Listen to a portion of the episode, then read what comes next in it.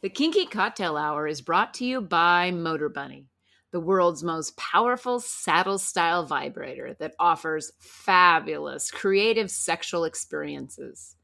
We use it and it rotates, it vibrates, and it delivers mind-blowing orgasms. Enjoy Motor Bunny as your favorite sex toy. When you order the Motor Bunny, multiple attachments are included along with the link controller, which allows wireless control from anywhere. Motor Bunny is the world's most powerful saddle-style vibrator on Earth.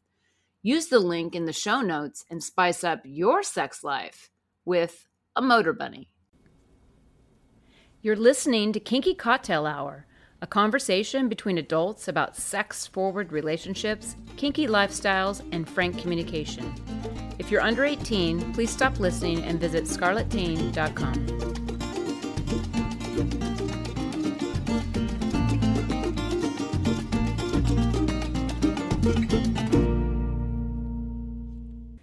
I'm Lady Petra, and my pronouns are she, hers, and we. I'm Safa Master, and my pronouns are him, his, and we. And this is Kinky Cocktail Hour. Cheers! Cheers! Okay. What are we drinking today?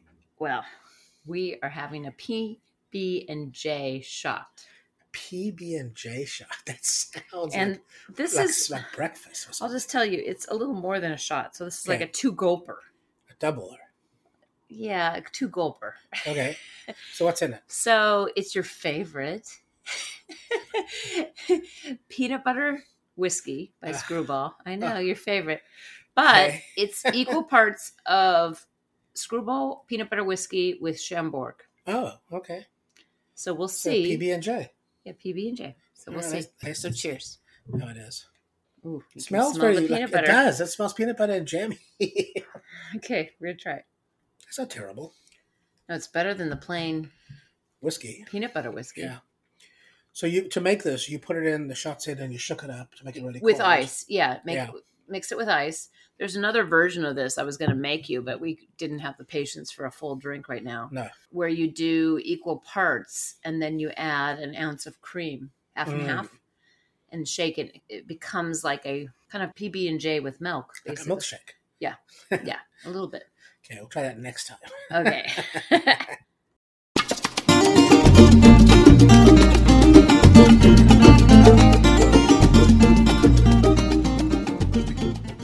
Today's conversation is brought to you by WeMinder, a behavior chart app for kinky couples like us.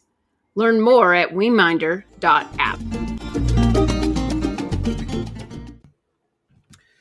Chapter 14.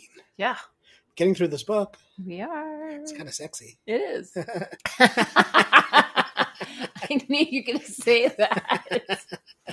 I am. Well, I mean, there's a lot of... In a weird way. Well, you have a lot of... affinity with the way she experiences the world. Yes. Like you align with that. Yes, exactly. Exactly. Yeah, you're like fiercely monogamous. Yes. You are fiercely responsible.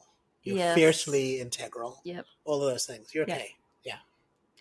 Cool chapter. Starts out with Kay sort of waking up on her boat after 3 days of picking and feeling achy and sore. Yeah. And kind of really like connecting to that experience of the post-effort soreness, that post-exercise stiffness that you just know you've done something. Yeah, long hours. Yeah, she knows. And she rides her bike into the spa. Chateau, to the spa. And it's kind of interesting because she's got this soreness and she's riding her bike in. So she's working out the soreness. Yeah. And she's on her way to have sex. So that's occurring for her as this kind of destination. And the closer she gets, the more worked up she gets. Yeah. Not in a sexual way, but in a sort of emotional way. Yeah, she's perseverating. Yeah, she's thinking a lot about Elodie and thinking about the difference between a no-strings relationship and a committed relationship. Yes, yes. That's a big sort of inquiry for her. It is, because this is... the first instance she's ventured into that, because that's kind of how that's their agreement. Yeah. And she starts out her experience in the spa with a massage. Yeah. Yeah. And, you know, you and I both know that when you have deep tissue work, you release a lot of emotions. And sure enough, yep, she was left emotionally spent by it. Yeah, teary and crying, you know. And I get it. That totally happens for. And a lot of what she was thinking about was the way her sexuality had been impacted by her sexless marriage. Yeah, and the abuse, emotional and mental abuse in the marriage had diminished her viewpoint of herself to the point where she thought, you know, she didn't enjoy sex and she felt asexual as a person. And you really related to that. I totally related to that because that's how I experienced my marriage. Sure. When you're in an abusive relationship, you're in survival mode. Yeah. And so then you just become survival mode. And I think maybe it's a coping mechanism. Yeah. You detach from yourself, your real self, because your real self is usually in this situation not acceptable to the partner who's abusing you. Yeah.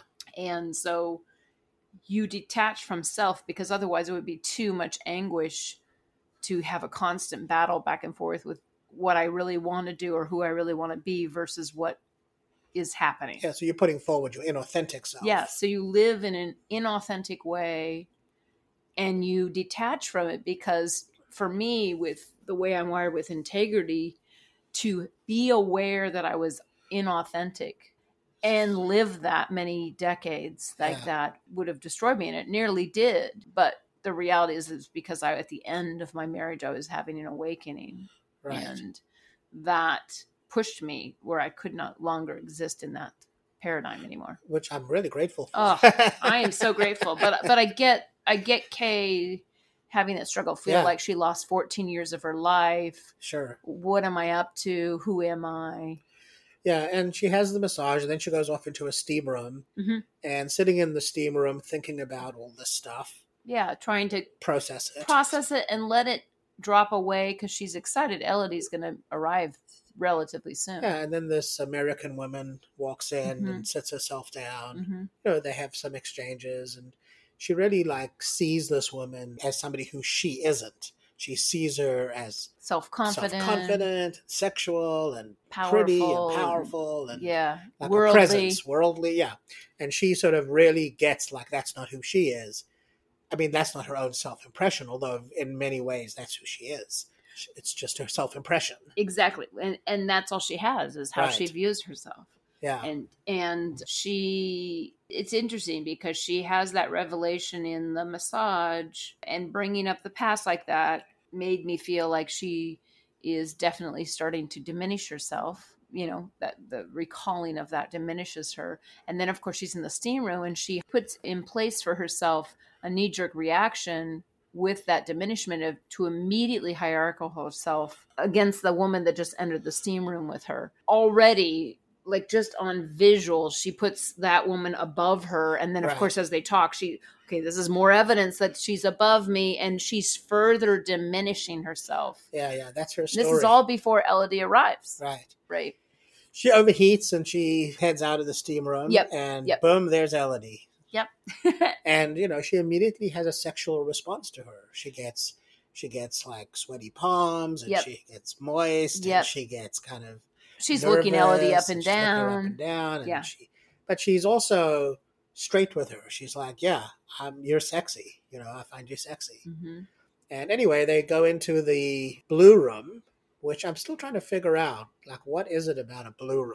Yeah, they do this a lot in spas. Do they? Yeah, and they even do this in those tanks that people, the flow tanks. Yeah, where you have no stimulation, no light, but you can have them blue. The isolation tanks. Right.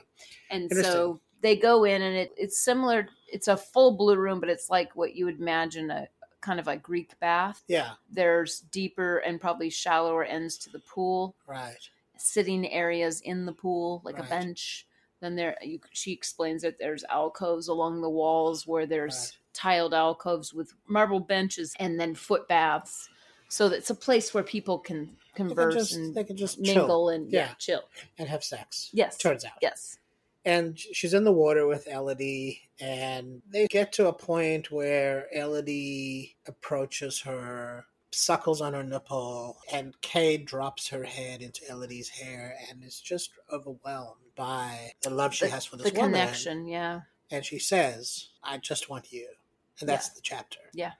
Which is really interesting because... Well, because, and the reason that was said too is Elodie probably not even thinking anything beyond this, but Kay makes a lot of meaning out of it. She says, as they enter, because Kay's eyes become adjusted to the light and is starting to figure out there's groups of people in different places. Right. And, you know, there's a statue of two women eating each other out kind of thing. So she kind of gets the idea of it. And she knew this before.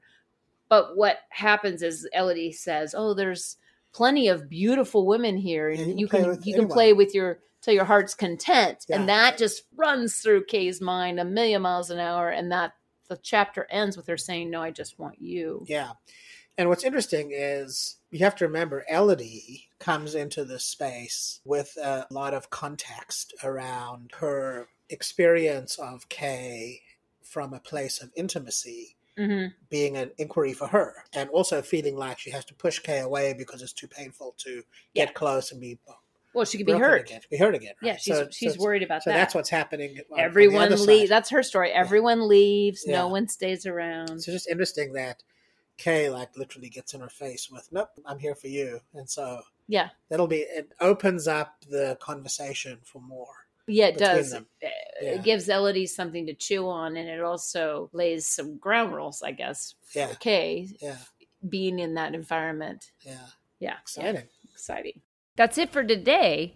If you're interested in kinky relationship coaching, online domination, or if you'd like to sponsor the pod to keep it going, please visit our Patreon website at Lady Petra Playground. You can reach me via email at ladypetraplayground@gmail.com. Our music is composed and performed by Roger Ferguson, who can be found at rogerfergusonmusic.com. Till next time, cheers! Thank you.